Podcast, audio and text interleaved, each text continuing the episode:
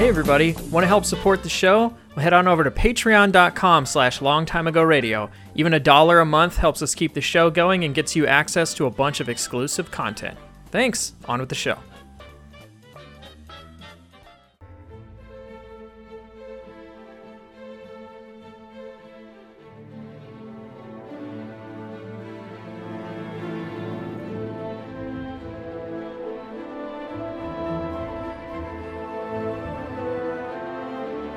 What's up, everybody? Welcome to Long Time Ago Radio, a conversational podcast about Star Wars and the official podcast of StarWarsPodcast.com.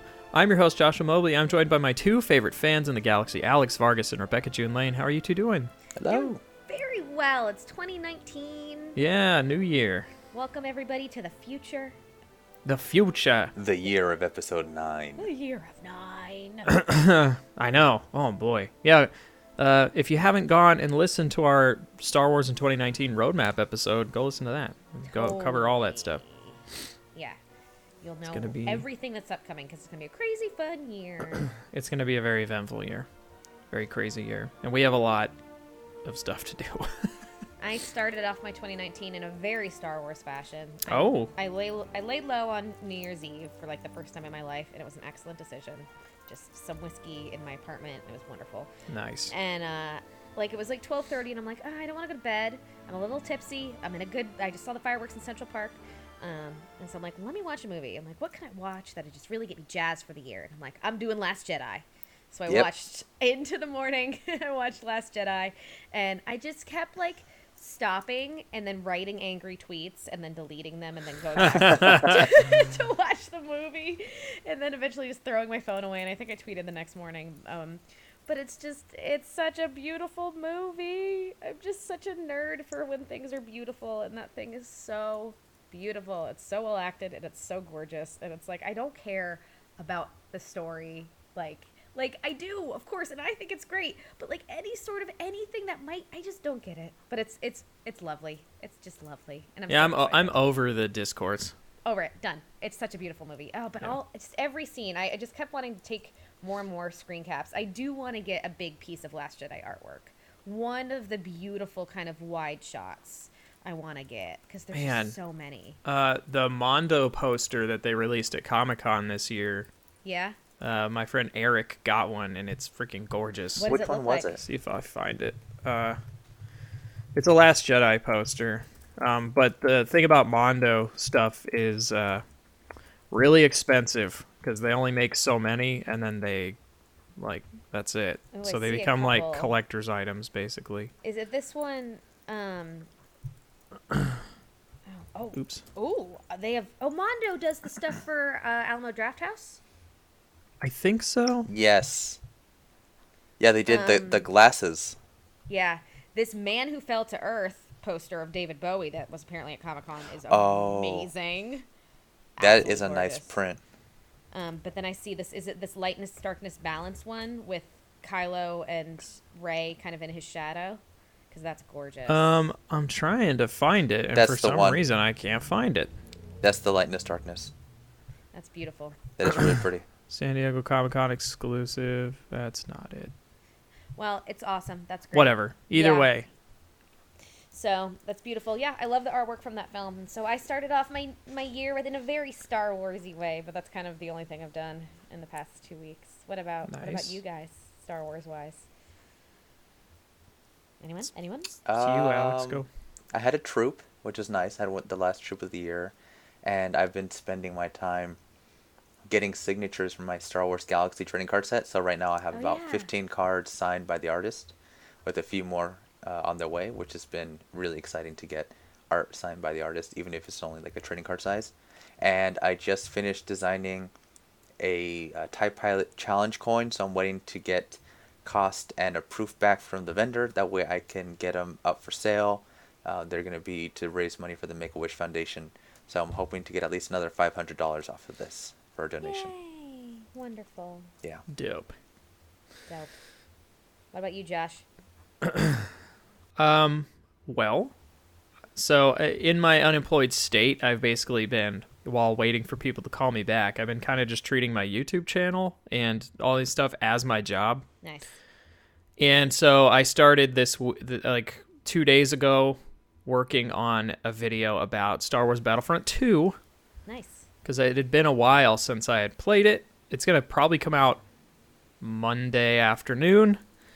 And uh, boy, howdy, have I played a lot of Star Wars Battlefront 2 in the last week. Really? Oh, that's so good to hear. I need to Yeah. play with you. Goodness. Um, yeah, we. I, am trying to get some of my friends to jump back in because they haven't played in a long time, and I own it. I've been playing on PC, oh, but I do have it on PS4, and um, I, I I'm trying to get them to get like a game night going to play because I don't think they've played since all of the changes have happened. And boy, howdy! Like I wish the game had if the game had launched in the state it's in now, uh, people wouldn't be so hard on it. Yeah. I think.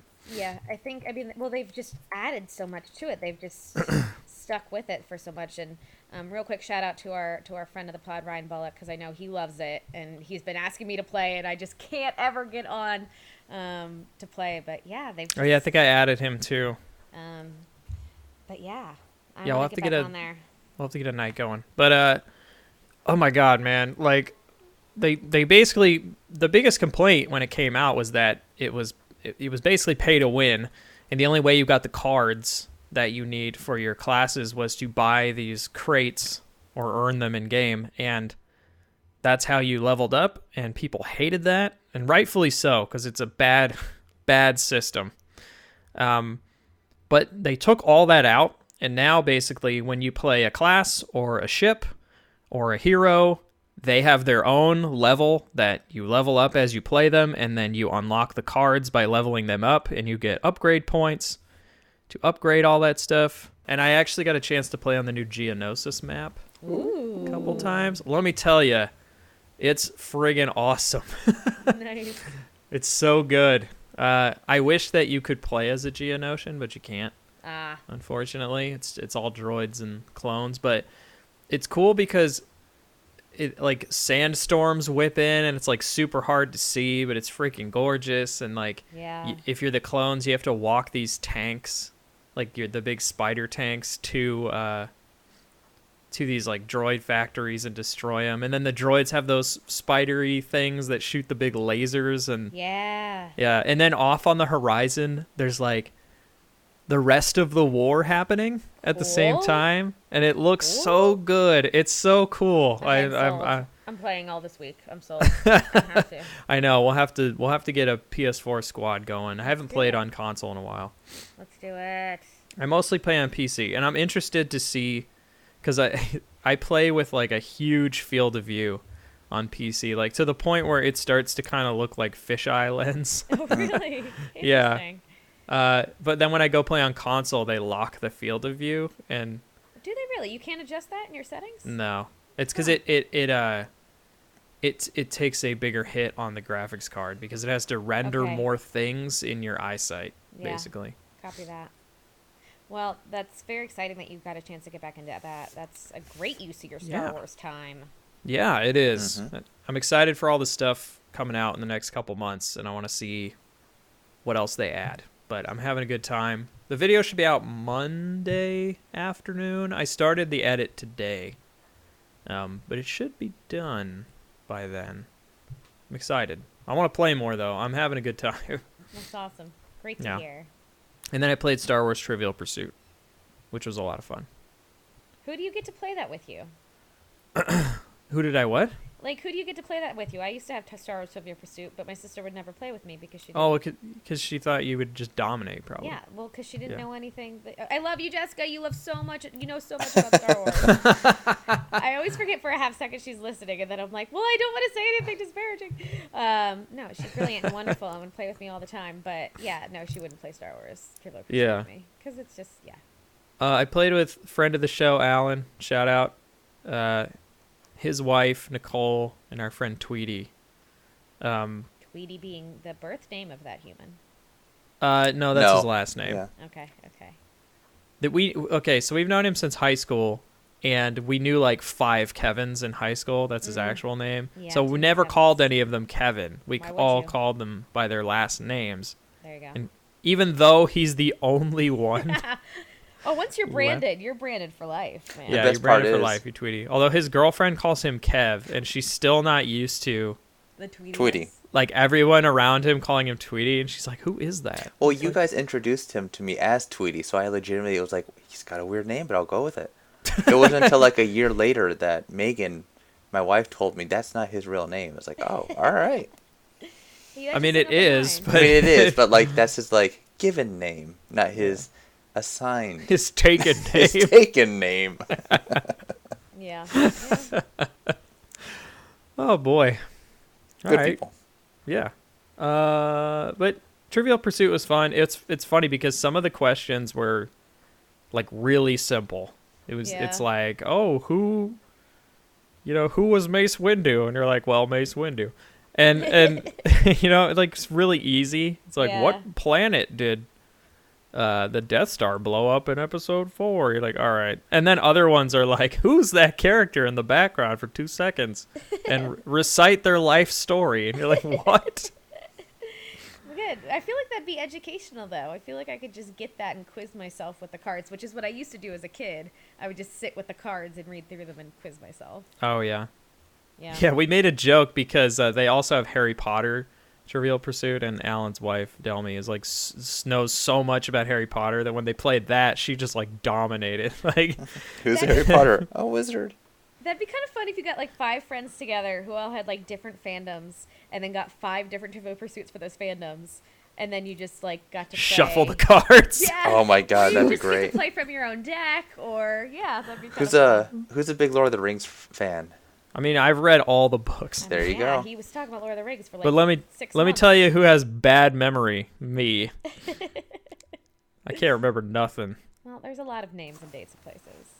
Yeah, and they just recite history like half of the half the book. But yeah, Yeah. that was fun too. Um, Nice. and we should play that when we do Endor trip Yeah. for sure. For sure. We should have Uh, some, we put, should put something on the line too in terms of Something on the line, huh? yeah. Want to make it interesting? I want to make it interesting. We'll All right. figure that out at a later. Your left hand. or which hand keeps getting cut off in Star Wars? the right hand. The hand. right, ha- your right hand. It's because your right hand is your good hand. For you righties.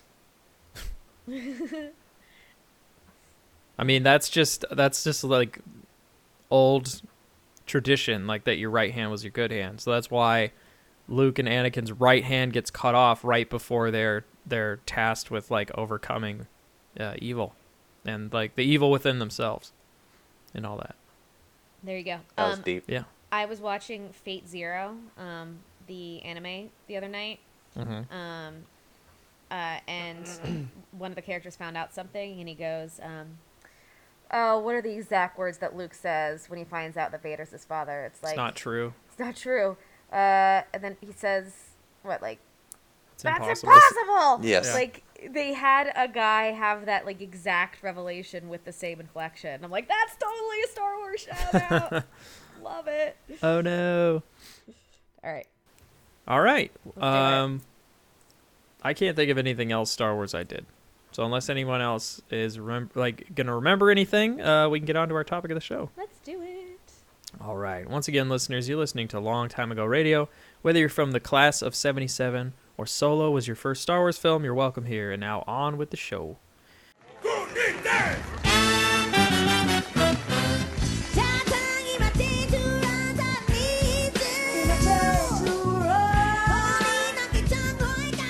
So, a couple episodes ago, we did an episode on the music of Star Wars, and we're going to sort of do that again, but a little differently. This time, we're going to talk about the diegetic music of Star Wars. And for those of you that don't know what that word I just said means, diegetic music is music that both the characters and us as the audience hear at the same time. There are a lot of examples across all of the movies and some of the TV show episodes of diegetic music. Uh, some really cool and good and interesting, and then some not so great. Others are just music. Yeah, those that I guess are music, and we'll talk about we'll talk about uh, both our favorite and least favorite examples of diegetic music. So Yeah. yeah, so um, first I have- things first. I have go a ahead. but- go ahead. I was gonna start. say I have like a bunch of different ones that I looked up and have stories for, and I feel like we could just take turns like saying ones we like or things we know about. Does that sound good? Yeah, for sure. I'm down. Let's do All right. that. First one I want to mention is probably good because it's like probably the coolest one for cool, hip, new, cool people. It's that, as I think Josh didn't know until a couple podcasts ago, the Cantina song that plays in Force Awakens was written by Lin Manuel Miranda, Yep, didn't know that. which is amazing. Job Um, flow. It's called Jabba Flow, and if you look up the full like Jabba Flow, I mean it's our it's our Creature of the Week music. It is the creature of the week music. The ooh da da deep dee doo Boony dee moony. Dub, dub, doo. Chooty, chooty. Chooty chooty. Yes. Yeah. What But- the booty booty. booty The full song's like a jam. Like it kind of goes into It different is. areas. So Did you ever see that, that Twitter post I did where I, I, I sped it up by twice the speed? Uh, No. dude, it slaps. Oh my god. Um, there's some fun background uh, story about this though. So um, there's this. You can see the story on Jimmy Fallon. J.J. Abrams was on there, and um, it was right when Lin Manuel was bro- uh, blowing up. Like I think Hamilton had first come on the scene, but it was early, so you hadn't it hadn't really exploded. So people he wasn't a household name quite yet. Um, But because he was he was so JJ was kind of plugging Hamilton, like, oh my gosh, Hamilton's so great. I went to go see Hamilton, and I went to go talk to Lin Manuel, and I was like, dude, the music is amazing. It's so great. And um, Lin Manuel's like, I know, I hear you're doing Star Wars. Like, if you need a Cantina song, let me know. Ha ha ha. LOL. Like joking. Um, and then apparently, um, like a couple weeks later, they were trying to figure out what music to put in there. And this is a, another amazing fact I learned. John Williams was like, you know, I really want to focus just on um, doing the score. I don't want to have to write a Cantina song. And apparently, he calls everyone baby. He, because JJ starts to quote him, and he's like, "JJ, baby, I just really don't want to do this." And Jimmy Fallon's like, "Baby," he's like, "Oh yeah, John Williams, it's babe, baby, everything." yeah, he, he came from the 60s and 70s. He's, He's John Williams. He has the right to call you whatever he wants. yeah. I just can't imagine the guy I've seen as John Williams being like, "JJ, baby, come on, I don't want to have to do Come on." the Cantina song." He's like an old Um, mobster. yeah, right. Um, but yeah, apparently he called up Lin Manuel. He's like, "I know you were kidding, but would you consider?" And Lin Manuel was like, "Absolutely, I will literally drop everything to do this." Um, but uh, yeah, and it's a band. The band's called Shag Kava, who the lead. I love the names that they give these band members. The Yeah. lead singer is Inf- Infrablue Zedbetty Coggins is his name Right on. Yep. and he's a master on the hyp. Oh gosh, I want to get this right. Hypolio- hypoliope horn cluster is his. The hypoliope horn cluster is the mu- instrument he plays, and it looks like a big hookah pipe with a bunch of different things. Um, nice. But yeah, there you go. There you go. Apparently, they would just send a song file back and forth and collaborate on it. And JJ uh, s- uh, and Lin Manuel said he didn't even get to see the scene in the movie. Um, they just sent him the temp score, and he used that beats per minute, that tempo, and then just started writing on top of that. So, because it was so locked down, they wouldn't even let him look at the scene. Oh, interesting. But yeah, I like the Shag Kava. I like that. There's another song they wrote for it called Dobra Doompa, which is very different. Doompa. It's um, very percussion heavy. I'm not sure where it appears. I'm guessing it's just in the background when they're at Maz's Cantina somewhere. Um, but it sounds like kind of the music you would listen to when you're like on a winding cliffside highway in some sort of slick James Bond kind of movie, but maybe in the 90s. Um, and you could hear someone singing at the very beginning and the end, and you could very t- much tell it's Lin Manuel. But that's just some cool. I think probably the only diegetic music that wasn't written by. Um, oh no, there's another one later, but uh, at least in the films, that wasn't written by John Williams. So that was my little thing. I liked Cool. it. Yeah. Yeah, I I also have a fondness for Jabba Flow. Um, I mean, everybody knows the most famous piece of diegetic music in all of Star Wars, right? The Cantina Band Cantina band from band. Episode Four. It's like, it's so it's like super iconic. Everyone knows it, Yeah, and yeah, I find it crazy that um, and I also love the name of the band. Do you do you remember the name of the, Cantina band's actual name? um, they say it in uh, It's Figrin Dan and the Modal Nodes. there it is.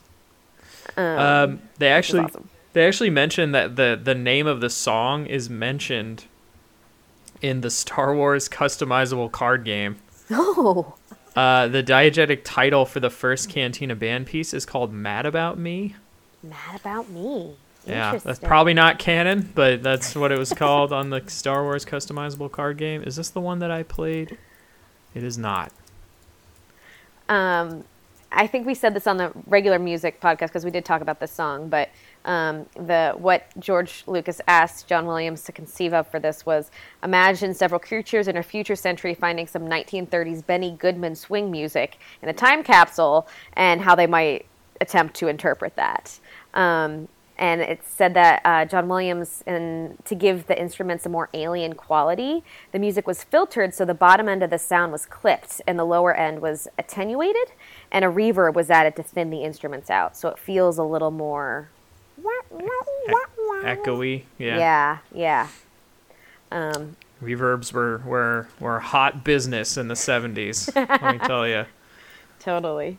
Um, two, just two more crazy facts about it. The on October first, nineteen seventy seven, um, the band uh, Meco released a funk version of the theme, and it hit number one on Billboard's Hot 100 list. And it would it sold two million copies, becoming the biggest selling instrumental single in the history of record- recorded music at that time. Oh my god. Don't So forget, it was a big freaking deal. 1997, Figrin Dan and the Modal Nodes had a CD release too. Did they really? Had a total of two I songs. think you mentioned that one. yeah, has a, Yeah. only the two songs. Oh, gee, I wonder what the two I songs wonder what were. they could be. But they did release a CD. That's great. There's an amazing Conan piece that's a fake behind the music. Have you seen this? No. About Figrin Dan and the Modal Nodes. Like I don't think I've seen it's that. excellent. Everyone look it up. It's really funny because they actually have a really like long um, non-canon history. Um, which I think we've discussed too about how they were like working for Jabba for a while Mm-hmm. to make money, to break out. There was artistic differences. It was like a whole thing. I think they might have explored that a little Um, bit too in in the old Star Wars Tales comic books. Yeah. Yeah. Mhm. Uh, my last fun fact is that there was a Spotify research uh, poll thing done, and apparently, the, the more Australians they asked what they tried to do research to see which Australia which songs do Australians get busy and have sex to, and apparently a lot of them have sex to the Cantina song. Like it was the number one song. I mean, it's got a good rhythm. Are you rhythm. sure that wasn't like ironic? I don't know. I looked. I confirmed it on like four different sources. I don't know if you can So be that ironic. That's kind of weird.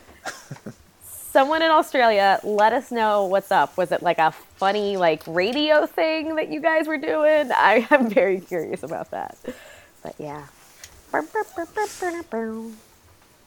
Yeah. All right, Alex, hit us with a another hit. Hit us with your best shot. So my best shot mm-hmm. was one of the songs played by the Max Rebo band in Return of the Jedi. Nice. So we all know that So Max Rebo is our blue our blue Muppet, our blue Muppet with no legs, who's attached to a keyboard. And Is he attached to the keyboard? well, he's not. He's actually sitting inside of it. But when they created the character, they didn't make legs for him. So he's literally just mm. this top Muppet person. Um, which, if you watch from Star Wars to Jedi, the making of uh, movie from the '80s, they show Max Rebo with human legs, and it looks so weird. It's got like baby feet because he's so wide. But uh, one of my favorite songs from there is one that was unfortunately removed during the special edition. It's called "Lofty Neck," yeah. which I think Okay. a lot of people have heard, um, but people may not remember it. I had never heard it. Oh, really? You've Like- never heard it. I'd, I'd only heard the sni- Psy Snoodles. So that The is Jedi time I Rocks, watched yeah. it. yeah, it's called Jedi Rocks, which doesn't even make any sense.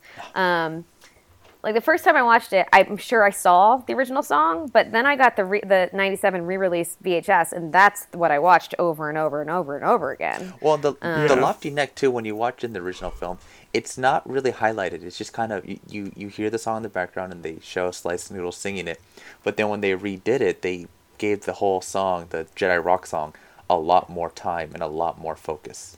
So it's pretty easy yeah, to forget. yeah. It- but like I was jam. I just played this now, this Lapti Nek, and I was jamming. I don't know why they changed it. So there's actually three versions of the song out there. So Oh, if you listen to the one that is on the soundtrack, that is a cleaned up version. Um, so just real quick, I'll give you the, the backstory behind, behind this song. Um, it's really interesting just because there was different versions made by it. It was uh, sorry, it was um, written by John Williams and Ernie Fosselius, who uh, would end up making the Star Wars parody Hardware Wars, which if you haven't seen it, watch it. It's Oh. awesome. Which we should definitely Okay. talk about parody movies later on at some point because you know Spaceballs. Yeah. Uh, but There's a lot. There's a lot, and the lyrics of the song were written by Annie Arbogast, and she was a Lucasfilm sound engineer. What's interesting is that the song Hmm. was actually written in English. It was called "Work It Out," and you can Work it out. yeah, and you can hear the English version on that uh, making of Star Wars documentary. And I don't think that there's anywhere else that has been played but that documentary. They then changed it into the alien language, which you hear in the song, but the one that you hear on the soundtrack is not the one that was played in the movie. So there's a third version of it that's supposed to be in Sly Snoodle's voice, which if you watch the unedited version, she kind of adds some little like ooh ah to make it a little more like her own version. So there's like there's it, three like versions it. of this song out there.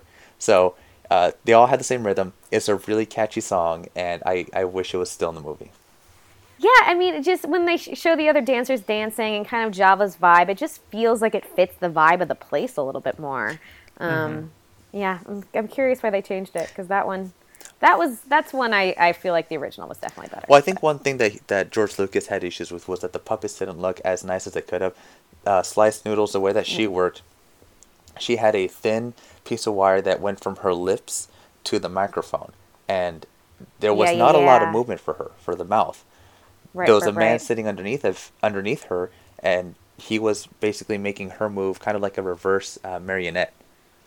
So Okay. the final version of the film, you don't see a lot of sliced noodles because it just didn't work out as well. So when it came time for the special, the special editions, he decided, well, hey, CGI, let's have a little more fun. He always wanted a larger song and dance number, and well, he made Jedi Rocks, which I think everybody has seen and nobody can forget.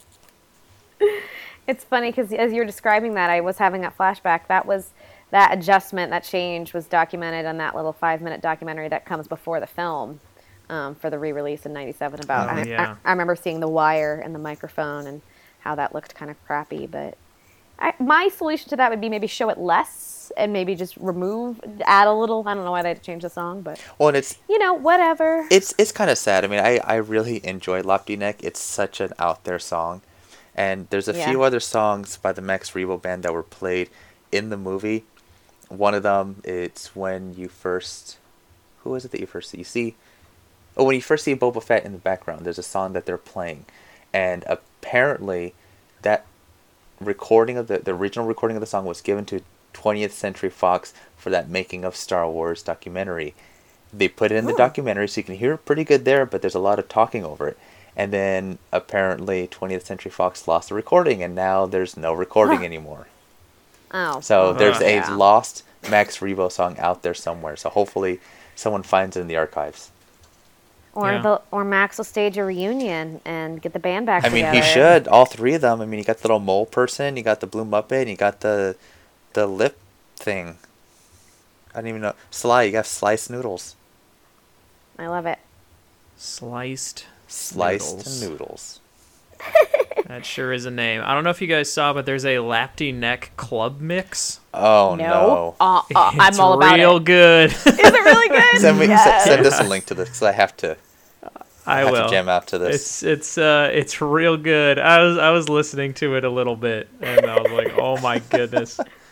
I need to Yeah. make like a Star Wars workout mix that has like some of these. I don't know, random old. This one will get you pumped. Yeah. Let me see. You're gonna be like, "Oh my god!" Um, spe- can, I have another one. Can I? Can I? Can we move on? Yeah, go for it.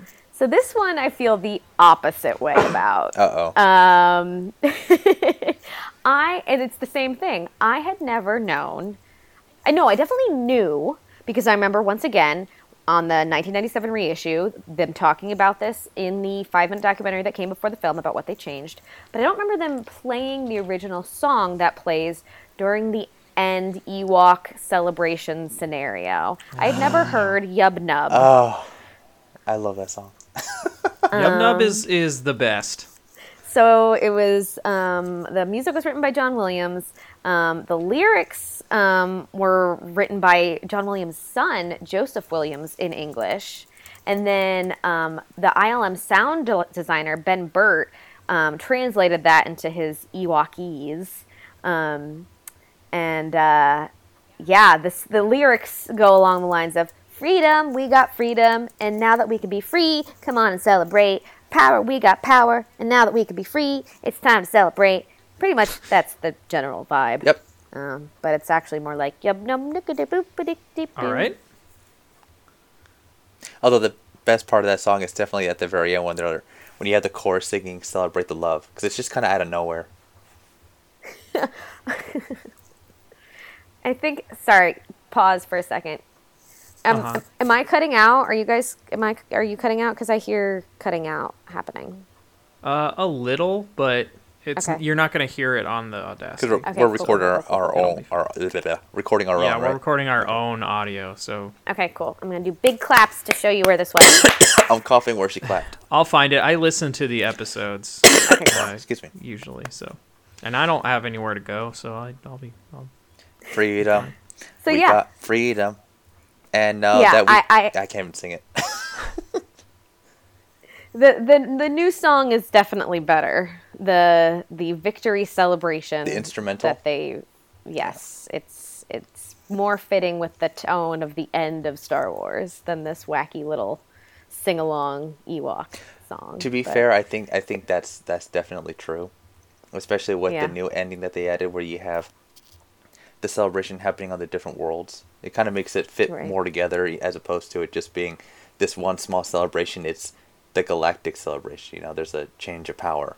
But I think for me as a kid, Right, I right, will right. always remember Yub Nub because that was, it's dancing Ewoks around a fire. and It's just this kitschy little cute song. Mm-hmm. is is the community in general kind of like oh we miss our yub nu- nub or I pretty I think so. I think a lot of people are like, man, that is such a ridiculous song, but they love it. Yeah yeah gotcha. It's like gotcha. Will Rowe Hood, the guy on Empire Strikes Back that runs with the ice cream machine. Like people know about the character and think Oh, he's yeah. ridiculous, but they love it because it's just one of the quirky Yeah. things about Star Wars that's uniquely Star Wars. I love it. Yeah. No, I once I heard it, I'm like, I'm so glad I have this in my life. This will also be put on my new exercise mix, and I will yub nub around for sure. Love it. And I also love the idea of John Williams sitting somewhere composing that music and then getting the like wacky lyrics. I wonder if there's a moment where he's like, "What am I doing? Is this What is this? What is this all for? what does this all mean?" So, um, have you guys ever heard an acoustic version of Yub Nub? No. Oh my Um, lord! I'm sending you guys a link to this right now, and I will definitely post this on our Facebook page. Oh Facebook.com slash long time ago radio. This is an acoustic version of Yub Nub. Just give it a, give yourself a few seconds to listen to this. This is a thing someone made. He's, Wow. His beard is impressive just right off the, the bat. Um, For but I also, He's going I also almost like full that he- Ewok. Yeah, he is. And he really like enunciates all the different words. I appreciate this. I appreciate this man. That's funny. What's next? Josh, what Star Wars music calls to you? What Star Wars music calls to me that's diegetic? That's diegetic. Um, I think it's interesting. Well, every time we'd ever heard the Imperial March before anything Disney, it had always been non-diegetic Yeah. until now. Now the the Imperial March is officially the actual Imperial March, except that in universe it's a lot more upbeat Yeah. than uh, its its non-diegetic counterpart because we hear it in both uh, an episode of Star Wars Rebels and we hear it in Solo, Yes. Yeah. and it's very uh, yeah, It's uplifting. it's, It's, it's, uh, it's very like upbeat and yeah, it's like we're cool, we're awesome, but Yeah, it's the same. It's the same melody. Um, it just has a little more. Actually, actually, once the main Imperial March part goes by, there's a little bit of shades of like the theme that plays at the end of A New Hope, with all the like mounting kind of drums and the. It's it's very epic, um, but Yeah. it's it's called Glory to the Empire, um, at diegetically. Um, and in Clo- and by Rebels time, it's like played before the Grav Ball Championship matches and on Empire Day and um, the recruitment station on Solo, correct? yes, that's when we hear it. Yeah. Um, uh, there's actually this one quote that I saw on the Wikipedia that's from oh gosh, what was it? It's um, I think it's a young adult novel uh, set in the Rebel times or something, and um, some beast is yelling at our, our main character um, through an interpreter, and the interpreter says, He said to tell you that one day he'll put you in a pen with an electric bell around your neck, one that plays the Imperial anthem every time you scratch a flea. I'm like, wow, that's really Wow. intense. my But- goodness, but yeah, it's very interesting. that is intense. Um, kind of along those lines, um, very much along those lines. We definitely talked about this in the music episode, but it is technically a diegetic music. The um, Augie's Great Municipal Band about to at bring the end of up. Phantom Menace. Yeah. Uh, yeah, as we talked about in that episode, it is um, Palpatine's theme. Do do do do Oh, yeah, do that do do do do do do. But in f- for Augie's Great Municipal Band, it's da da da da da da da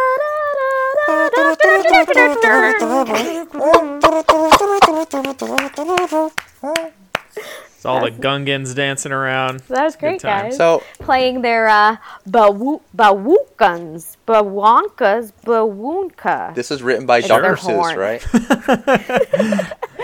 No, it's actually written by Agara Agi Jowl, Jowl, which who has a huge backstory in um, in old legends. It's not that big actually, but like she had a mentor, and then she got in charge of the band. She was really young. It's like this whole thing, but uh, yeah, I'll admit that is one of my favorite pieces of music from Star Wars because it's so it's so uplifting and it's just such a fun scene too. yeah. and it was like the start of like new Star Wars. Like the movie finished, you had just finished watching the first of you know the new trilogy, and like, oh my god, that was, I me, I thought that was cool. I'm sure people were like, oh my god, what the hell did we just watch? But as a kid, I was like, oh my god, that was ah. Yeah, there's something about that the music. Oh, actually, there were. I read there was a little bit of a controversy in that, like, someone pointed out that, like, okay, this is clearly a take on Palpatine's theme, and the music supervisor from Phantom Menace was like, no, not at all. It was just a coincidence. That's not at all the case. And then, like, that was like posted somewhere, and that was like the common knowledge was like, oh, it was a myth and it had been debunked. But then other people stepped in and they're like, no, obviously it's a rip off of it. Like it's the same notes. like that guy clearly didn't know what he was talking about. Um, but uh, yeah, so weird that no one stepped in and was like, Yeah, this isn't this isn't some like Hobbit reusing the the the freaking ring wraith music. Have you seen that? no, I don't know what you're talking about. So like like in in the first Hobbit movie, uh, there's that shot of like Thorin walking on the the the tree trunk in slow motion. They use the friggin' ring wraith music, Dude, that, I Oh. need to and rewatch it's it. like it's like that's not no, you did it wrong. It's it's it's it's extra appalling when you look at how well uh, the original Lord of the Rings trilogy ha- like uses their their motifs. Mhm. Yeah. a thing we talked about in our last music episode. Yeah. And then like it, and then you go to the Hobbit and they're like, ah, I don't have time. Just throw the Ring Wraith theme on it. It's like, ah, it's not the same. That's funny. I have one more. Do you guys, either of you guys have any more? Um, there's the Baroque recital on Jabba's Sail Barge, which is really kind of ethereal and funky sounding. Um, Funker.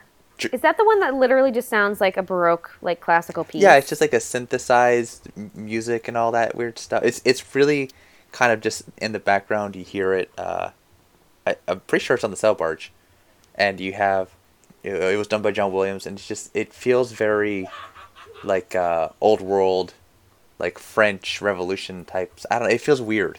It's just Yeah. it stands out to me.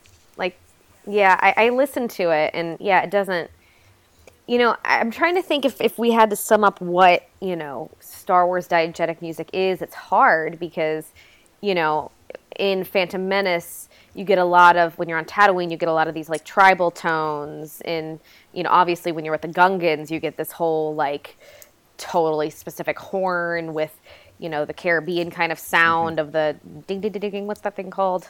Uh, frickin' the kettle thing or whatever The the Um, metal drum thing, right? the metal drum thing. Yeah, and then you know you have like jazz bands hanging out at cantinas, so it's all a little different. But I feel like there is an undertone of like feels a little old, kind of synthesizery. But it feels a little Um, familiar too. yeah, Like it's not like so A little out there. poppy. Yeah. yeah. Well, you, you listen to Um, but like Java one Rocks, that it- and it's kind of like, oh, that sounds like kind of modern pop music, just in alien language. Right. The one that I found that feels kind of along the lines of that Baroque thing, but even that you can argue is, well, maybe that's old music to them too. Maybe that's ancient music for them as well. But um, do you know Zeb Rock? Did you look at this one from Rebels? I looked at it, I, did couldn't not. find find the actual recording of it. Yeah, so I found something and I'm like, well, this can't be it. And then I did more digging and I went to the actual episode of Rebels where it plays, and it is. So it's Zeb is just chilling, listening to some music, you know, drinking a beer. I'm sure he's not actually drinking a beer. Um, and Ezra walks up and they kind of just sit and chat and watch the sunset. And um, there's like a rock song playing in the background. And even at the end of the scene, like it goes out with him just turning up the music, being like, yeah, let's just chill and listen. And it sounds like an 80s hair metal jam. It sounds like nothing else in the Star Wars universe. I heard this one and I was like, ooh, this one feels a little too like Earth for me. Um, but it was kind of interesting to hear. First of all, I wish that every character we could hear just like one song of what they listen to on the radio in their free Yeah. time. I wonder right? what Han Solo listens to. If it makes you happy. Chula pata you, just like a random language. Yeah, that would be a fun exercise to write, kind of like you know a playlist for. Put different songs in characters. Huttese. Yeah. Yeah. I do have one more song I want to bring up because I kind of forgot this existed until a few seconds ago. Go for it. There is the scene in Revenge of the Sith where Palpatine and Anakin are having their meeting while they're watching the space opera. And you have that Oh, really low, bellowy, like monotone. I don't even know how to how it's just kind of. It's just it, it fits the theme very well, but if you ignore the fact that it's setting up this meeting between the two of them as music for that, it's it's really interesting to see that this is what's considered the opera. Yeah, that is interesting. because at least when I think of Yeah. opera, I think of, you know, you're hitting so many high notes and and there's a lot of, not pomp and circumstance, but your you, opera's always been about you know getting your voice out there, whereas this seems very just let's let's keep the energy in. It it feels very Yeah. spacey. Yeah, that's very interesting. It's cool when you think about it that way because from like radio music to opera to what they're playing, we have like a full spectrum of like different genres that can fit in there. Um, I'm really curious. I wonder if the, it would be cool if Lin Manuel and JJ released the file in the different stages of them going back and forth and back and forth. Because I'd be so curious to see what the discussion is to be like, well, what does, what can we do? What's within the realm of possibility? What would qualify as Star Wars music? Um, yeah, it's fascinating. For shizzle. All right. um, does anyone else have any other things they'd like to bring up about music before we get on to the news? Just that I'm really excited about my new playlist that I'm going to make based on all this information. Star Wars workout playlist. I'm gonna Star get fit Wars to lap your workout neck. jams. Yeah. Yeah. Gotta have Zeb Rock to to close it out. Totally. Um, everyone, down. please go watch that Conan piece on um, Figrin Dan and the Modal Nodes. Um, I also want to get some Figrin Dan and the Modal Nodes merch. Oh, it Like, exists. I'm sure it does. I'm sure amazing merch exists for that. I kind of want to do like a, That's awesome. a groupie costume, like be a, a an alien, but he's holding like face cutouts of the band of like the the Max Rebo band or or, or just oh, I something. love that so I wear a much. shirt and just play the music, and whenever I see someone in that costume, just go all crazy. I think that'd be fun to do. That would be a really fun thing to do. That's a great idea. That's awesome. Yay! I'm sure Love there's it. like little ones we didn't mention here and there. So if anyone has any thoughts or cool facts about other little diegetic music or things that you find, I, we didn't really talk about Clone Wars at all. Um, Not really. and I know there are some in there. So um, yeah, let us know if you if there's any favorites or fun things that you know that we didn't hit on. Yeah, for sure.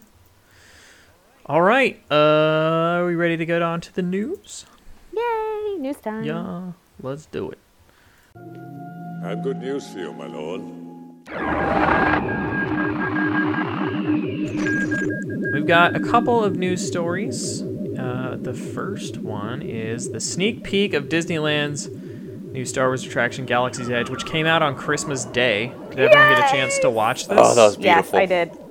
Yes. I Yeah. cried a little. I'll admit, I got a little They're teary-eyed. still Oh, same, being same, same, same, super same. cagey about uh, what Rise of the Resistance is. I, I feel it. like like they're not describing it very well. They're just like it's unlike any ride ever, and I'm like, what do you mean? Well, I think they I believe wanna- them again. yeah. For- I believe them. My experience walking into the Pandora ride, I came out of it feeling like I've never had an experience like that ever. So if they're saying that it's this like that again, I totally believe them, and I don't really want to know anymore. Just put me in whatever weird contraption I'm going to be in, and let's do it. Just get me in that nine-hour line. I'll, I'll, I will stand in it gladly. They're making Totally. big claims, but I'm I'm interested. I wanna I wanna know. But there's a couple of things that they've announced that we're gonna be able to do day one. So we have the Millennium Falcon Smuggler's Run in this attraction. Hondo Ohnaka, which I love that. A Yes. pirate has cut a deal with Chewbacca for the use of the Millennium Falcon, and the visitor is the pilot. The attraction entrance will be subtly marked so as not to disrupt the look of the land. The ship's interior will be familiar to even casual fans of the film, down to the 3D chessboard where Chewie lost his temper during a match with R2D2. Ah. Visitors will fly the ship in groups of six and will see the real time results of their actions, such as knocking over a spike during takeoff. The flight will be different each visit. After a ride, the visitor might say stop at Oga's for a drink and be told something like, quote, the boss isn't happy about how you brought the ship back. This is part of an interactive story building experience throughout the land that visitors can opt into or out of. Which, Why would you ever opt well, out? I'm wondering that Uh, might be a uh, cost. Privacy reasons, probably. Or Like, it's an upsell. what well, are they going to know about me opt that I really like Star Wars? Yes. Well, no, I feel like if you so if objectively for a minute, if you opt Sorry. in, you are sort of Yeah. like getting re- you- you- you're sort of telling like yes you may track me everywhere i go like in this Or park it right could also be So- an RFID tap in though too. Like they don't necessarily have to. that track too you. but but Yes. people are Yes, that's definitely what it is because that's how they but do. your people are very now. weird about that kind of stuff so like i can understand why they give you the But choice I feel like if this is Fair Disney, fair this enough. is going to be an upsell. Like you can either go on the rides or you can, you know, spend the extra twenty dollars and be able to have all these extra interactive things because i don't think they're gonna do It's- that i think it's Disney. I was no, no, no. See, because I was so shocked with our bands, um, how like all of the picture stuff is all automatic now. That blew my freaking mind when I went last year. Like in Disney World, you just go through the ride. It knows where you are. It takes your picture. It l- saves it to your profile. You don't have to. There's some ones where you have to go and you have to swipe it on your picture. But they're like getting much better with their little what do you call RFID whatever sensors. So I'm sure bands? that's how it's done. Yeah, the magic bands. I love it. I think that's such a cool way to start doing it. And then then you could walk around even you can get cast members to even be involved. Like if you go and meet like a stormtrooper, they can like make you salute and then that'll you they can read what you are up to. And I understand what you're saying, but like I don't know, wouldn't that make it so cool? Oh, I'm doing it. It is cool, and I'm opting in. I'm, I'm just saying. there- yeah, totally. I, I understand why. fair, you know. fair, fair. Cool, cool, cool. I get it. nice. Uh, the next thing is Rise of the Resistance. Visitors waiting in line for this attraction will wind through highly themed interiors that evoke rundown rooms. Uh, the Resistance has repurposed as a base for operations against the First Order. First red flag. Groups- They start by describing what the line is going to be. Yep. Yeah, Go ahead. the whole ride is a line.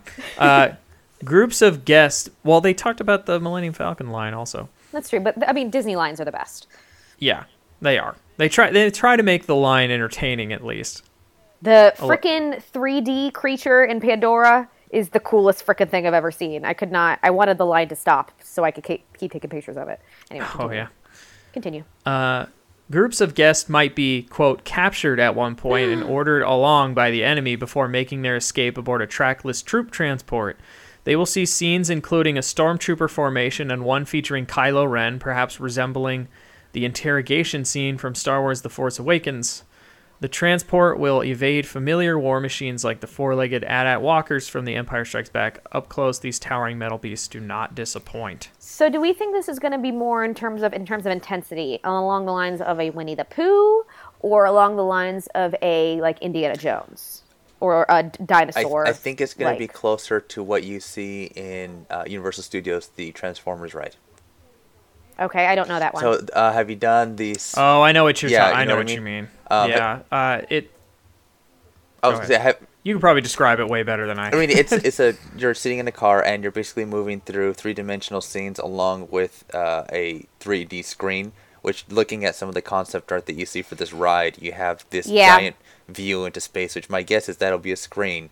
Um, they haven't announced that this is going to be 3D glasses or anything like that. So I feel I feel like they're going to do a lot more physical things like you would see with Indiana Jones.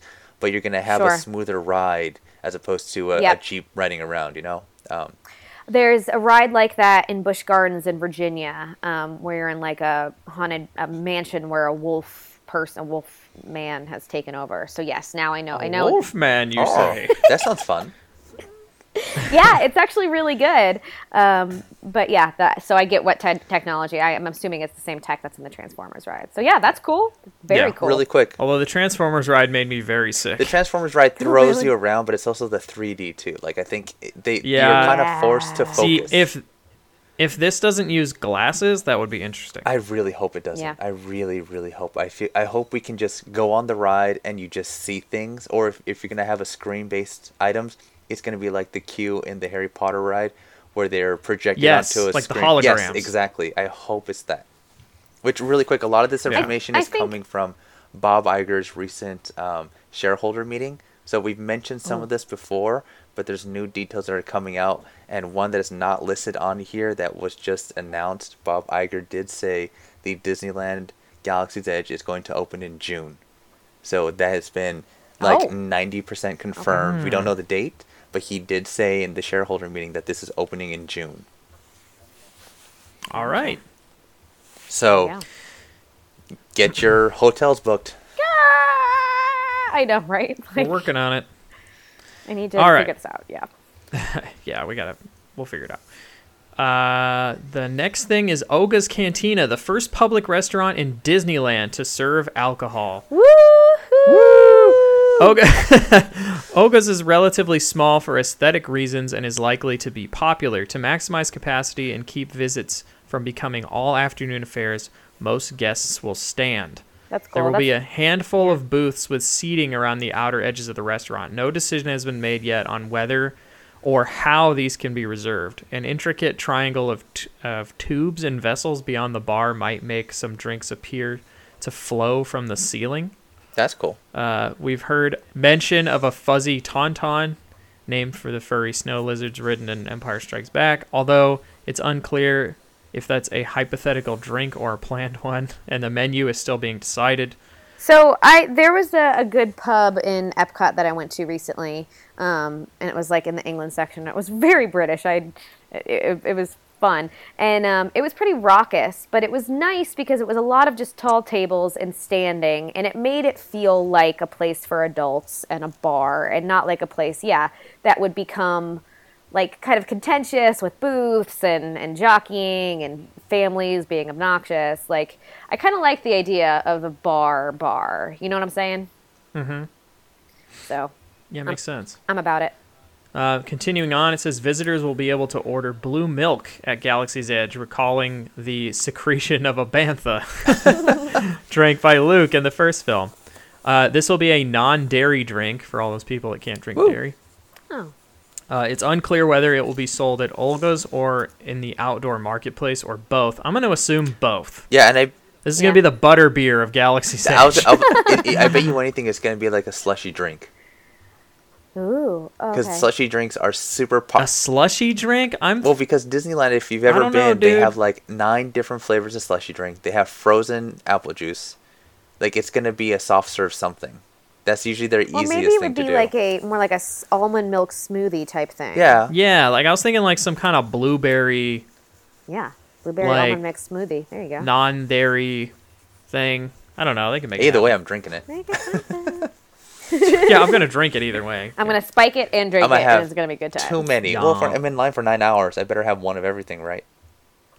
Oh my god, I'm just gonna go. So that has to be a whole day. Just going to the cantina and do, getting all the alcoholic drinks and just getting my ass drunk. Sorry, my butt drunk, and just walk around Star Wars and then be like, It- "BB-8, I love you." BB-8. Yeah, then they're gonna be like, I regret. I want to touch your antenna. I'll just start Yeah. crying. I'll see Rey and I'll just collapse and start crying. Oh, that's Yeah, gonna it's be gonna me be without alcohol. All right, I'm just gonna be on the ground crying in a diaper. You're gonna be making us drink everything for the souvenir Hell cups. yes. oh my, and and the we make a cup is perfect literally just gonna say Yeah. Galaxy's Edge, and it's gonna be disposable. But I'm still gonna make you guys drink every single one, so I can have one of each. Yeah. Mm-hmm. Well, you've got four of us. Well, three of us who Oh, can I'm gonna bring drink. so many people. Yeah. Other retail shops will be supplied from a common stockroom and restaurants from a common kitchen to increase efficiency. Which is that's how a lot of Disneyland is, right? Yeah, a lot of the theme parks, It's all kind of you have a back room, but there's always the the standard area that everything gets pulled from. So that's you know Right. standard practice for a theme park. It's just like the it's like the gumbo in in the in the outside area The is exact same, totally yeah. the same gumbo in Yeah. in uh, what's that place called Blue Bayou. Oh yeah, uh, all the same Yeah. stuff. It's exactly the same. You just pay like twenty bucks more The for it. ambiance. Um, our shop will one shop will feature droids that visitors can customize through an interactive experience. A droid that is made to be, say, afraid of stormtroopers might signal its fear when one comes close. Droids owned by members of the same group might recognize each other when they meet. What? Prices have not been set, so basically there's a build a bear, but for droids. What? and we can make a droid squad? I'm gonna guess like, that they're gonna be very small other? Wait a second. droids. I Like they're don't care. gonna be. What? Oh my goodness! If Oh we my can gosh. make like little Like- probe droids, I'm buying so many probe oh, droids. The shop might also sell a full-size R2D2 for well-heeled fans, perhaps costing thousands, I- which doesn't surprise me. I kind of call shenanigans on that. They're they're I, they're not gonna do that. Yeah. no one's gonna do that. They don't even sell them in Galaxies, or uh, yeah, what's it called right now? Um, Launch Bay. Like no. Um, I having uh, going back to that I had recently watched Last Jedi. I found myself cackling when BB-8 was impersonating like an Empire Oh, yeah. Nazi droid, and and I might make that. I might want to make like a BB-8 impersonating another. That would be cute. And put a, that'd a funny. wastebasket on top. It's very meta. Oh, please let them do I gonk like droids. I can't Uh, wait. We're- there- Go ahead. Go ahead. Huh? Oh, there's more. Uh, there will be another shop presided over by Doc Ondar, a collector who is briefly mentioned in Solo. This character, likely animatronic, will be set apart in a booth from the rest of the staff. Staff, not unlike the dispatcher Louie De Palma in the old ABC sitcom Taxi. That's Okay. funny. That's a really random. Such a random reference. yeah. Uh, cast members might interact with with uh, Doc Ondar, asking him what he's willing to let certain items go for. So I, I'm guessing this is get, there's going to be somebody on the other end, like on a mic, sort of like like they do Megatron or whatever Yeah. Yeah. in uh, Universal. Yeah. Uh, elsewhere, there will be an outdoor market resembling a bazaar. A pod racing engine, perhaps the uh, perhaps at the market, will be used to roast Oh, meat. this is where you're getting your turkey leg. yeah, Oh my god! I love that idea though. So cool. I know. There's gonna be thousands of little amazing details all over this place. Yeah. Uh, for Galaxy's Edge, Imagineers have worked with filmmakers, chefs, and merchandise executives to take adherence to storytelling to new levels for a Disney park attraction. Oh. One possibility is that Star Wars merchandise in shops will come in unique packaging that downplays the logos. Another is that merchandise based on familiar characters will take on new looks. The Imagineers visited the archives at Lucasfilm for early concept art as a hypothetical example.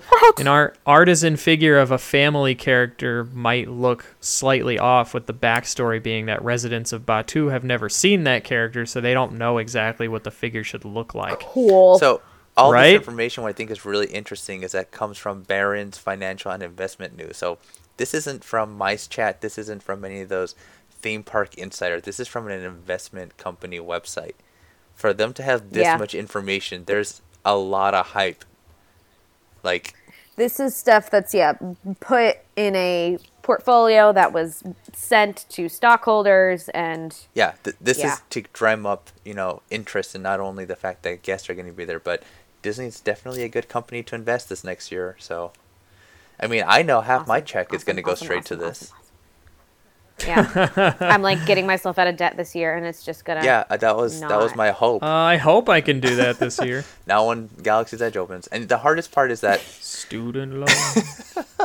with a lot of this merchandise, it's my guess is if they're gonna do it like they do it with uh, Pandora or they do with Wizard of, uh, Wizard of Oz, sorry, Harry Potter, a lot of it will be exclusive just to the land. You won't be able to go to Tomorrowland to buy the same stuff. So my right, hope is that right, they right.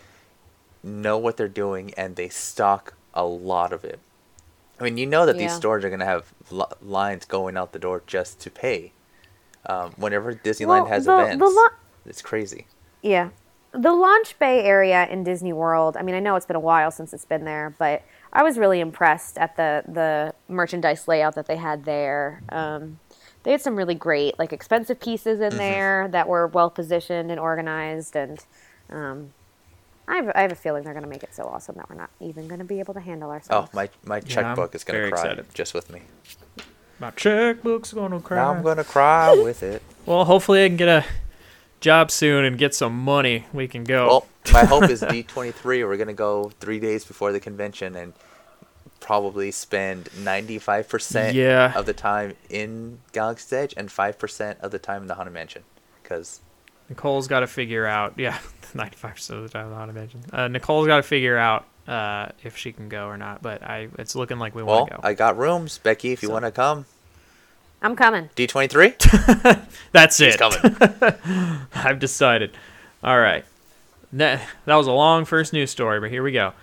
Announcing Star Wars Fuel Your Force. I don't know what this is, so we're going to learn together. uh, today we are pleased to, this comes from StarWars.com. We are pleased to announce Star Wars Fuel Your Force, a commitment to finding your own inner force through an active and healthy lifestyle, taking inspiration from the powerful stories and formidable characters from the Star Wars galaxy to help inspire you to unlock your full potential and discover your best self. What on earth? What on earth? We'll find. Wait, wait, let's see. In 2019 and beyond, Star Wars Fuel Your Force engages fitness and wellness enthusiasts through new and exciting product collabor- collaborations in gear, healthy living accessories, and more. Uh, as we embark on a new year, harness the power of your inner force to discover the new you.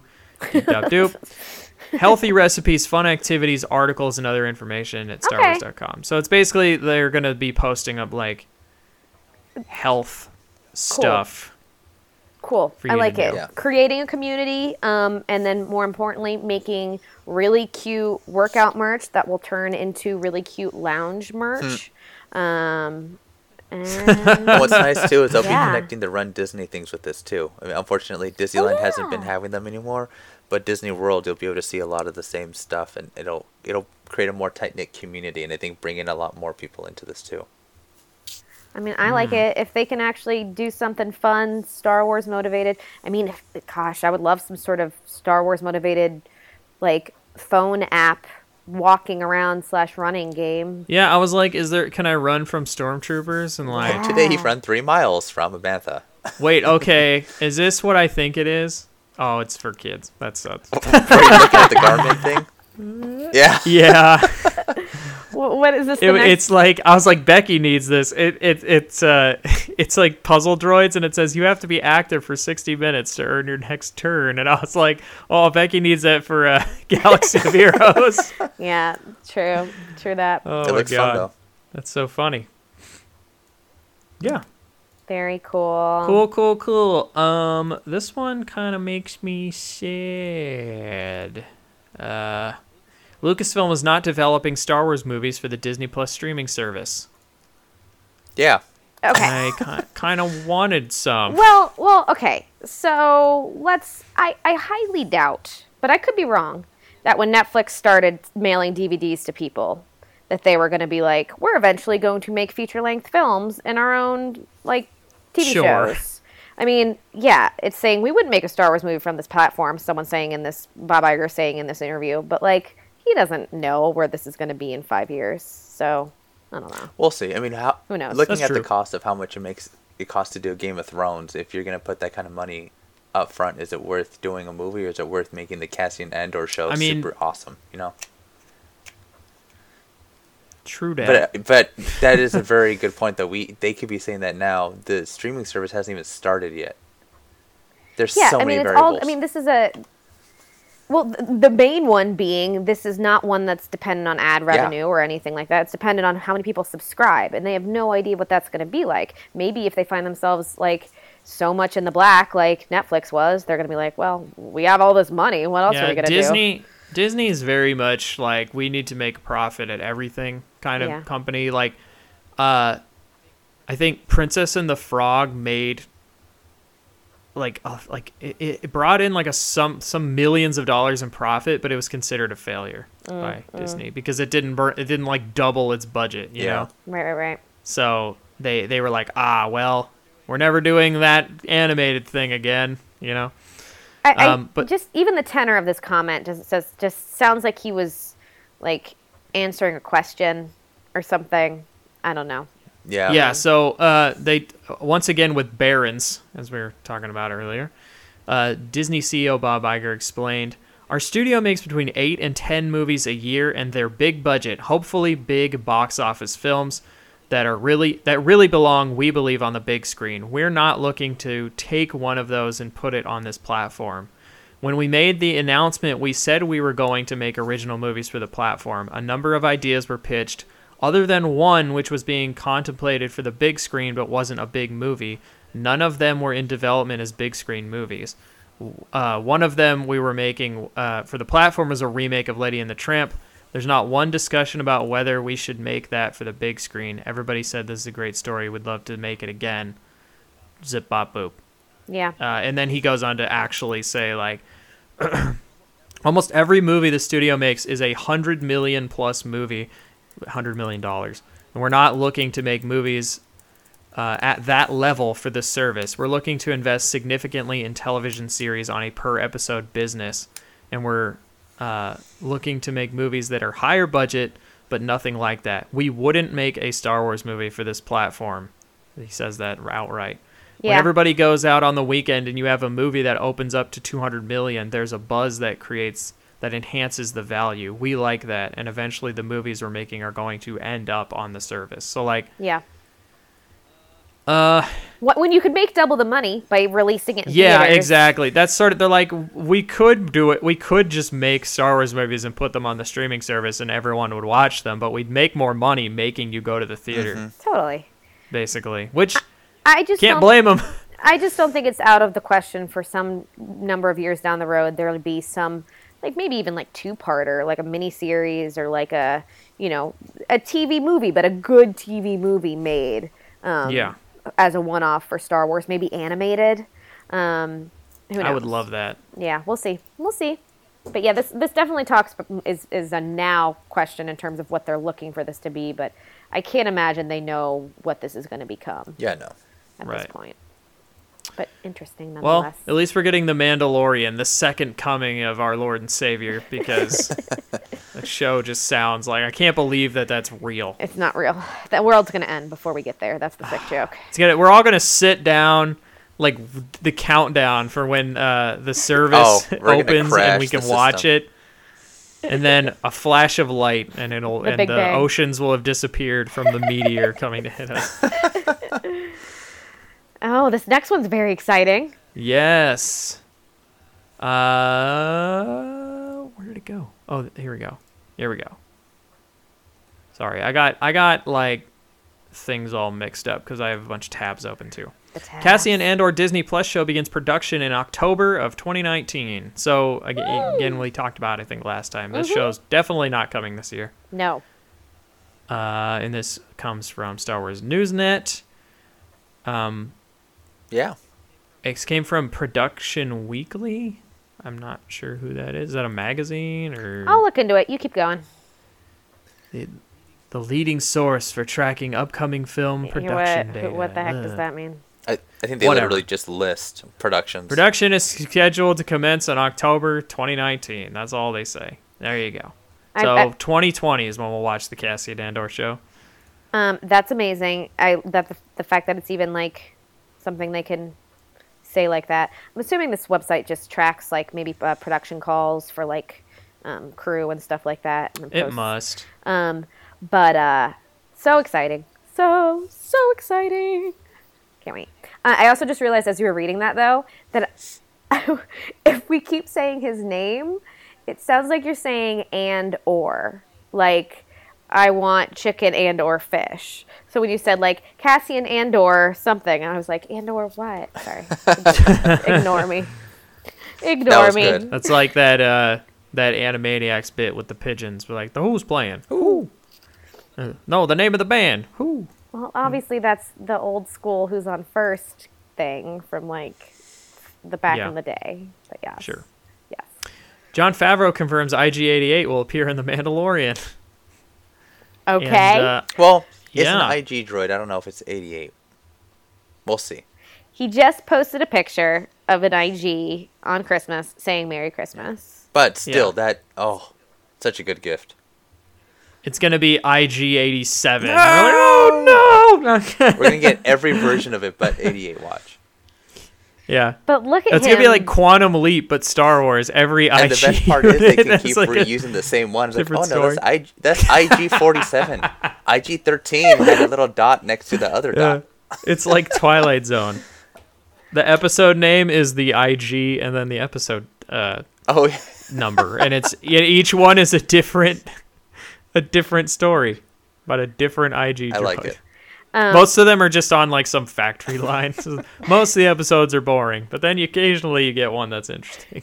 I just love that, you know, it's it's 2018 or 2019, sorry. It's 2019 and, you know, we have big budget CGI crazy awesomeness going on and then everyone gets to lose their mind over this hunk of junk and bolts that looks like it's off a sci-fi set from the 1950s. I love it. I love It's it. great.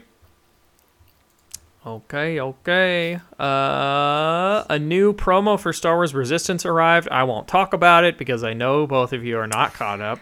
We're failures. Uh, but new episodes come back Sunday, January 13th. So and let's all motivate each We other. have one more week, We Becky. will- Come on. two Two two weeks. weeks. Two you have two Let's weeks. let's do Well, it. By the let's see, time seven. You have eight days. Two weeks, my. Uh-huh.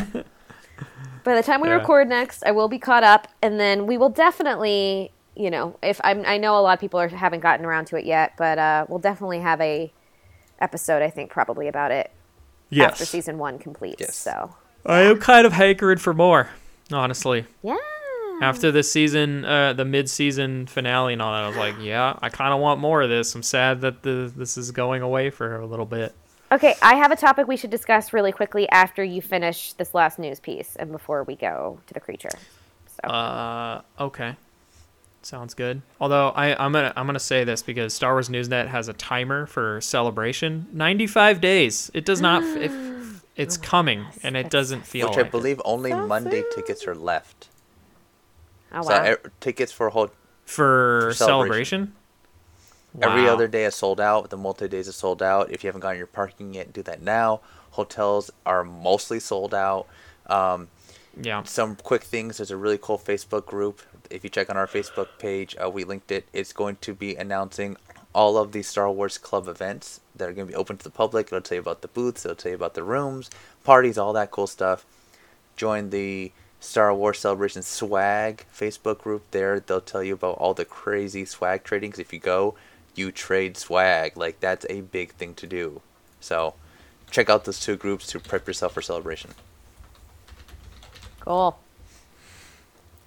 But if you're like me and not Yeah. going to Star Wars Celebration, there's a new convention coming to Los Angeles in November. It's called, oh, I'm sorry, not November, December. It's called Empire Con. And this is brand this new. This is brand new. This is the first year of it, I think, ever, really. It, was announced uh, on December 21st, kind of out of the blue. It's put on by Showmasters, which is a company Oh. from the UK. They do a lot of the big conventions over there. And they announced that in collaboration with the Peter Mayhew Foundation, they're bringing a Star Wars convention. Um, where are they going to do it? They're going to do it over at the Marriott Marriott Air- LAX. on uh, December 6th through the 8th. So it's very early Cool. preliminary. Uh, no, nothing has been set in stone, but there should be a dealer's hall. There will be cosplay, a tribute to Gary Kurtz, an exhibition for you know the stuff that he did for creating the Star Wars universe with the costumes and all that. A tribute to Kenny Baker. Beckett will be there uh, authenticating Star Wars memorabilia, a toy collector's track. Supposedly, they will have original props on display, exclusive questions and answers, autographs, and professional photo shoots. So, it'll be curious to see how this Cool. evolves. We'll see. Yeah. that's a lot Uh, to say. I am Cool. curious. It's cheap enough that like I might consider What are the prices? showing. It's like 50 bucks for a day. yeah, f- Oh, look at that. y- 60 you're looking at 60 bucks per 55 for for the days. You can get uh, two day tickets for 95 or three day tickets for 125. There's special gold tickets that give you all this other really cool things. Um, there's it looks like there might even be some evening entertainment. Some of the tickets that you buy guarantee a signature and a photograph. So it's it's going to be interesting to see how this evolves, especially since it's not a sanctioned Star Wars convention, but it sounds like it's going to have a lot of Star Wars in it. I mean, it's a Star Wars Cool. convention, but it's not like Yeah. put on by Lucasfilm or Reed Pop or anything like that. No. But I think LA is a good place for it. So we'll Very see. Interesting. Okay, See who shows up. So I feel like we messed up because during the what took place in our Star Wars lives, I feel like we didn't take into account that we haven't talked since Christmas. Oh yeah, Oh yeah. So, what did everybody get for Christmas? Socks. Because I'm Oh yeah. assuming we got some cool Star Wars stuff. I I'll- did get the first volume of Thrawn, Oh, okay. the okay. comic, the comic version of it. Okay, cool. Have you started it? Oh. Nope. All right, cool. Got it Thursday, and I've been very busy on videos and stuff, so I haven't had it. I haven't really read. I got Star Wars socks from my aunt, which are amazing. I got um, uh, Star Wars ice cube molds, which are amazing. I got from my sister the Women in the Gal- of the Galaxy Nice. book, the beautiful one That- Oh yeah. that debuted at Comic Con, New York Comic Con, and it's so gorgeous. Um, and it's up to date. Like there was Resistance characters Oh, in nice. there, um, which is great. I was like, how is I, I- didn't this come out like way before Resistance? That's funny. um, but yeah, it's gorgeous. It's just as pretty as we thought. Um, you guys think of more stuff while I try and remember if I had any more Star I, Wars I stuff. think What'd I you guys just get? got Star Wars socks. Oh yeah, the g- socks yeah, I which gave are you. awesome, and I've been wearing almost every other day. That's but I think that's the only Star Wars thing I got. Yeah, I'm trying to think. Like The Like, thing, the hard part for me is people don't What? know what Star Wars stuff I already have, so they don't buy me stuff. right. Because like Yeah. on it. I'm I'm the same way. Like I buy all the stuff I want, but I don't want to buy all the stuff I need. Yes. so I make other people buy me the stuff I need. So like I got tons of kitchen stuff for Christmas. That was mostly what I got. But no Star Wars kitchen stuff. Not really. That's I did bad. get something pretty cool. Yeah. The Disney released a book that has all the artwork from all the attraction posters from the different theme parks over the years, and it shows That's the great. concept of the Star Tours poster evolving all the way to the most current one for the Adventures Continue. So that was pretty cool. That's cool. That's very very cool. Move into yeah, that. it's a good book. Lots of pictures. Yeah. All right. We do have one final news story. Oh, okay. Uh, and it's uh, some something episode 9 related. They're filming. It's a quote from Todd Fisher speaking to ABC News about how episode 9 will involve Leia like it was meant to be. Oh, what? What does It that said mean? Todd Fisher stated that he agreed to allow Lucasfilm to make uh, to make use of any archive footage of Carrie Fisher for the final installment of the Skywalker saga. He also confirmed that plans to use Episode 9 as a send off to Leia are more extensive than previously realized. Oh, And this is what he says. It's a good quote. It says, There's a lot of minutes of footage. I don't mean just outtakes. This is unused, new content that could have been woven into the storyline. That's what's going to give everyone such a great kick. It's going to look like it was meant to be, like it was shot yesterday. We're not allowed to talk about the details of anything, but we're thrilled with what's been done. Oh. I'm like crying. I'm just. Oh, oh, that was the other thing. The the Women of the Galaxy book. It, you open it, it says for Carrie Fisher, and I just started weeping. Um, but oh, this is so so good to hear that they can they can really properly do this. Um, that's awesome, and hearing it from him, that's great. Love it. Yeah. Love it. I'm wondering how much. I mean, we're never gonna know, right? Like, we're never gonna know what Colin Trevorrow's episode nine was gonna be. Maybe, maybe. Who knows? I think Yeah. maybe in 10 years it'll But I, but we don't really know what the original episode seven was gonna be, either. Like, because they ch- they changed a significant amount of it after Well, I wouldn't expect. Harrison Ford broke his ankle or whatever. Well, I wouldn't expect that to come out until after this trilogy is in the can and people don't care anymore about their connections to the job. I think that kind of stuff Yeah. happens like yeah, it's like like Alex said 10, 15 years down the road. Um, it'll Yeah. all come out eventually. we'll see. But this quote made me very happy. Oh, it does make me Made me very excited. We're still so far away. Get so close. Yet so close. I know. It's gonna it's gonna we're gonna be in line and we're gonna be like, oh my god, it's already here. See, I, I wonder if I'm going to get incredibly sad once it's over. But we're going to have this, the, um, um, the Mandalorian's going to premiere when? Sometime this year. Okay, so I will. That will have the ball on that one will have started rolling. Yeah. Um, I mean we're gonna have Resistance season two, Clone Wars season seven, and Mandalorian, and episode nine. I, I feel like I'm still gonna feel really sad to say goodbye to Rey. You know the hard part about this year Um, is that we're gonna what? have to say goodbye to part of the Marvel cast and also partially saying goodbye to part of the Star Wars cast. Like Yeah. it's just gonna be the years of lot. wrapping It's things of up. goodbyes. Yeah. Yeah. It's okay. There'll be an episode ten, but it'll be like fifteen years. That's from when they now. do the Marvel I'm Star Wars crossover with the Infinity Gauntlet. Yes. As The explained by Infinity Pat Gauntlet Oswalt. was in an an issue of Vader. Oh, seriously? That's awesome. Yeah, so I'll, I'll show it to you. I don't remember which one it is, but there's a there's a a part in the original four uh, volumes of Vader that came out, uh, the Marvel one, where he enters like uh, an an or an old Republic vault, or uh, like a you know Republic pre Empire vault, and um, in it there's all these artifacts and uh, he he like takes this crystal and like leaves. But one of in the little windows in one of the things is the Infinity Canon. Gauntlet. It's canon. It's it, I mean, yeah, I guess, but it's just kind of an supposed to be like, egg, oh, yeah. I snuck that in there. Yeah, it's not. It's like the ET aliens. Yeah. you know, Yeah. uh, in episode three, right? It's yes. like they're there, but you know just for funsies. Yeah, exactly. Like, but are they really there? Not really. They're not really there. Mm, you're just high. anyway, that's all the news. Shall we get on to creature of the week? Let's do it. Uchabuk. They want no wonder.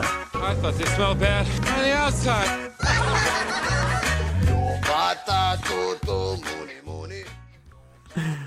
all right. Our creature of the week is the the is this really eyelid? Is that how I'm supposed to say this? There's no way to know. There's no way. I to would know. say eyelid. Eyelid. I'm gonna say eyelid. Eyelids were a race of furry ice worms native to the planet Khorm, which is a Legends planet. Uh, they were known for the ability to burrow under the snow and ice. They rarely ate live prey. Eyelids were often often uh, used by the native Korami, Korami, Korami as a means of transportation. They could be attracted by a special horn call. Riders would a- riders would actually ride inside the eyelid's mouth using external reins to guide it. What? That seems. It's like that anime where the girls get in The the, dragons dragons, the that look like planes, yeah. fighter jets. yeah. I really want to watch Netflix. that. Have you seen that, Becky? I have no idea what you guys are talking about. okay, no. there's this anime where like uh it's like Pl- Uh, dragons. these girls are training to be Yeah. fighter pilots, but they but they are part of a secret like uh, force where they they ride in uh, they pilot dragons, but the and the dragons are all cute. Uh-huh. Like, they look like cute dragons, but the the girls ride in their mouths like they get swallowed by them and then they of course like they do. They like punch like their things to like control them but the dragons also wear like the outside of a fighter jet to, They're- to yeah, disguise, disguise. themselves because they don't want anyone to know they're dragons That sounds like an anime, doesn't it? So it's a. So it's a girl inside a dragon inside of a Inside a fighter, fighter jet. jet. Love it. the All about it. yeah Anime's the best. Anime's the best. anime is the the, the, dumbest Anime best is thing what it that is. has ever graced humanity yeah it is what it is So Oh, weird. So weird. And this this was There first seen in Clone Wars 8 in Service of the Republic Part 2, which I believe was a comic book. Yes. Oh, A oh comic yeah book. it That is had, an- it, it had with to an have been awesome cover. It has a Saj Yeah. kicking butt on the front. Um, I need to find that cover now. Yeah. That's awesome. Faced with the worst storm in the ice plan- planet Khorm's history, Plo Koon and Kit Fisto embark on an impossible mission.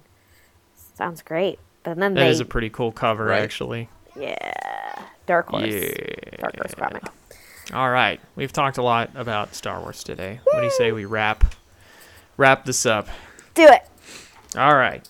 Once again, everybody, thank you so much for listening. If you'd want to support the show, you can go to patreon.com slash longtimeago Even a dollar a month helps uh, helps us keep the lights on and, and upgrade our equipment and buy awesome stuff for giveaways at conventions, which we are going to have like the biggest freaking scavenger hunt on celebration. It's to be nuts. You have no idea. Anyway, uh, on top of that, if you'd like to find me uh, personally, you can find me on Twitter at the Jawa Josh. And where can the folks find you? You can find me on Twitter and Instagram at Rebecca June Lane, and our official Twitter is at LTA underscore radio. And yeah, definitely check out our Patreon. We just recorded the first uh, watch along special episode that you can only get if you subscribe to us on Patreon. You only need to give us a dollar though. Um, And we watched the 2003, the first hour of the 2003 television series of the Clone Wars, which, if you don't know what that is, it's awesome. And you should watch that it. should go up the same day this uh, episode goes up too.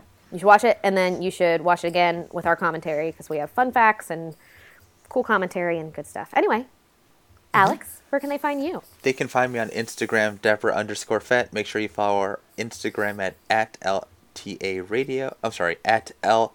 Oh my god. Rewind. I can do it. I can do it. You got this. I Put the believe in tongue, you. The teeth and the lips. you can find me on Instagram at dapper underscore fet and check out our Instagram too for the podcast at LTA underscore radio, facebook.com slash long time ago radio. So you can go and watch our Yub Nub in acoustic. And I'll, you know what? We'll also post Yes. the uh, Lapti Nek Club mix too. That way you have a little bit Yeah. of calming and you also have a little bit to get you going, especially when you're getting in the groove at night. And we'll put some of that Max Rebo and some of that, you know, all that good stuff. Yeah, and we'll link that Conan piece Yes, too because I want you guys both to watch it as well. Uh, good Yeah. stuff. Good stuff. All right, everybody. May the force be with you. We'll see you guys ya. later. Bye. Bye.